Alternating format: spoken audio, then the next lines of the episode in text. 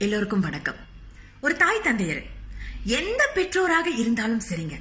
காலையில எழுந்த உடனேயே முதல்ல அவங்க செய்யக்கூடிய ஒரு வேலை என்னன்னு பாத்தீங்கன்னா நடந்து போய் மெல்லமா கதவை திறந்து பிள்ளைகள் படுத்திருக்கக்கூடிய அறைய பார்ப்பாங்க பிள்ளை அங்கதான் படுத்திருக்கானா எதுவும் பிரச்சனையா அப்படின்னு பார்ப்பாங்க அப்பா என் பிள்ளை தூங்கிக்கிட்டு இருக்கான். அந்த முகத்தை பார்ப்பாங்க பிள்ளைகள் அப்படியே நிம்மதியா தூங்குற அந்த முகத்தை பார்த்து அந்த தாய் உள்ளம் அந்த தந்தையின் உள்ளம் அப்படியே இன்பத்தில் பெருக்கெடுக்குங்க. பரவசம் ஒரு நிம்மதி ஒரு உணர்வு அவங்களுக்கு மனதிற்குள்ளார வந்து தோன்றும்.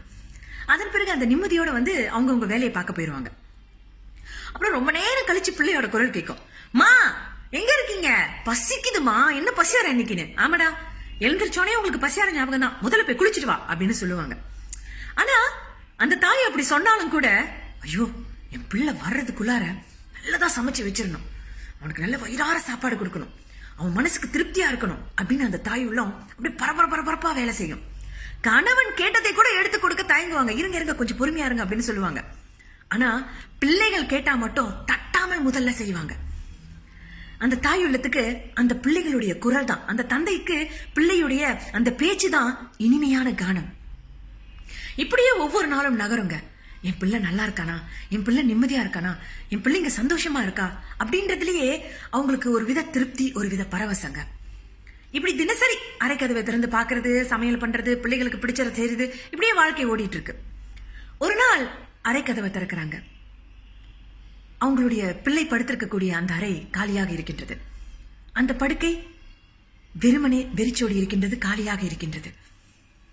மறுநாள் திறக்கிறாங்க. அந்த படுக்கை அறை திரும்பவும் காலியாக இருக்கின்றது. அவங்க பிள்ளை அங்க இல்ல. இப்படியாக தினசரி திறக்கிறாங்க அவங்க பிள்ளை அங்க இல்ல. அந்த படுக்கை அறை வெறிச்சோடி இருக்கின்றது காலியாக இருக்கின்றது வெறுமனே இருக்கின்றது. அந்த படுக்கை மட்டும் வெறிச்சோடி போய் இல்லைங்க. அந்த தாயுடைய அந்த தந்தையுடைய உள்ளமும் கூட வெறிச்சோடி போய் தான் இருக்கு. பிள்ளைகளை கஷ்டப்பட்டு வளர்க்குறாங்க. பெரிய அளவுக்கு கொண்டு வரணுன்ற கனவோட இருக்காங்க. ஆனா சில நேரங்கள்ல கனவுகள் சூழ்நிலைகளால கலைக்கப்படுகின்றது. ஒரு பெத்த தாய்க்கு வாழ்க்கையில எது பெரிய துன்பம் தெரியுங்களா? ஒரு பிள்ளையை இழக்கிறது தாங்க. அவங்களால எதை வேணாலும் தாங்கிக்க முடியும். ஆனா தன்னுடைய பிள்ளைகளை இழப்பதை மட்டும் ஒரு பெற்றோரால தாங்கிக் கொள்ளவே முடியாதுங்க. இப்ப வெறுமனே இருக்கக்கூடிய அந்த தாய் தந்தையரோட உள்ளத்தை என்ன சொல்லி எந்த வார்த்தையை சொல்லி எப்படி மகிழ்ச்சி படுத்தி எந்த தன்முனைப்பான வார்த்தைகளை நம்ம கொட்டினாலும் கூட அந்த இடம் அப்படியே காலியாக தான் வெறுமனே தான் இருக்குங்க. அவங்களுடைய இறுதி மூச்சு இருக்கிற வரைக்கும் சாப்பிடுவாங்க போவாங்க மற்றவங்களுக்காக சிரிப்பாங்க மற்ற பிள்ளைகளுக்காக நடமாடுவாங்களே தவிர அந்த இடம் அப்படியே காலியாக தாங்க இருக்கும்.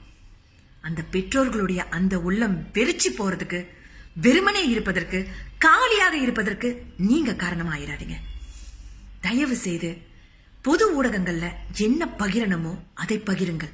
எதற்கு போர்க்கொடி தூக்கணுமோ அதற்கு போர்க்கொடி தூக்குங்கள். நல்ல விஷயங்களை பகிருங்கள். நல்ல சிந்தனைகளை விதையுங்கள். நல்ல எண்ணங்களை பரப்புங்கள்.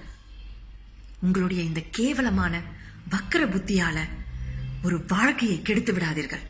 எத்தனையோ பேருடைய வாழ்க்கை இந்த மாதிரி பொது ஊடகங்களுடைய கருத்து தேவையற்ற பகிரல்னால வீணடைஞ்சு கொண்டே இருக்கின்றது.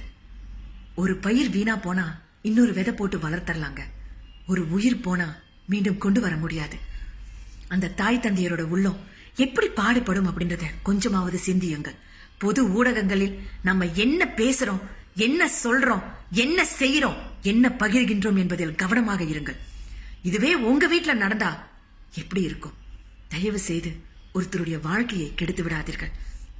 ஒருவரை வாழ வைத்தோம் அப்படின்னு உங்களை எல்லோரும் கைத்தட்டி பாராட்டணுமே தவிர ஒருத்தன் வீணா போறதுக்கு ஒருத்தன் இறந்து செல்வதற்கு ஒருவன் ஒருத்தனுடைய மரணத்திற்கு நீங்கள் காரணம் என்று யாரும் உங்களை அவமானப்படுத்தக்கூடாது யாரும் உங்களை கிள்ளி நகையாடக்கூடாது தயவு செய்து கொஞ்சம் பாதுகாப்போடு இருங்கள். இன்னொரு உயிரை இழக்க வேண்டாம். உங்களுக்கு பிடிக்குதோ பிடிக்கலையோ யாரையுமே பொது ஊடகங்கள்ல கேவலப்படுத்தி அவங்களுடைய வாழ்க்கையை அழிக்காதீர்கள். அன்போடு ஒரு சகோதரியா இதை கேட்டுக்கிறேங்க.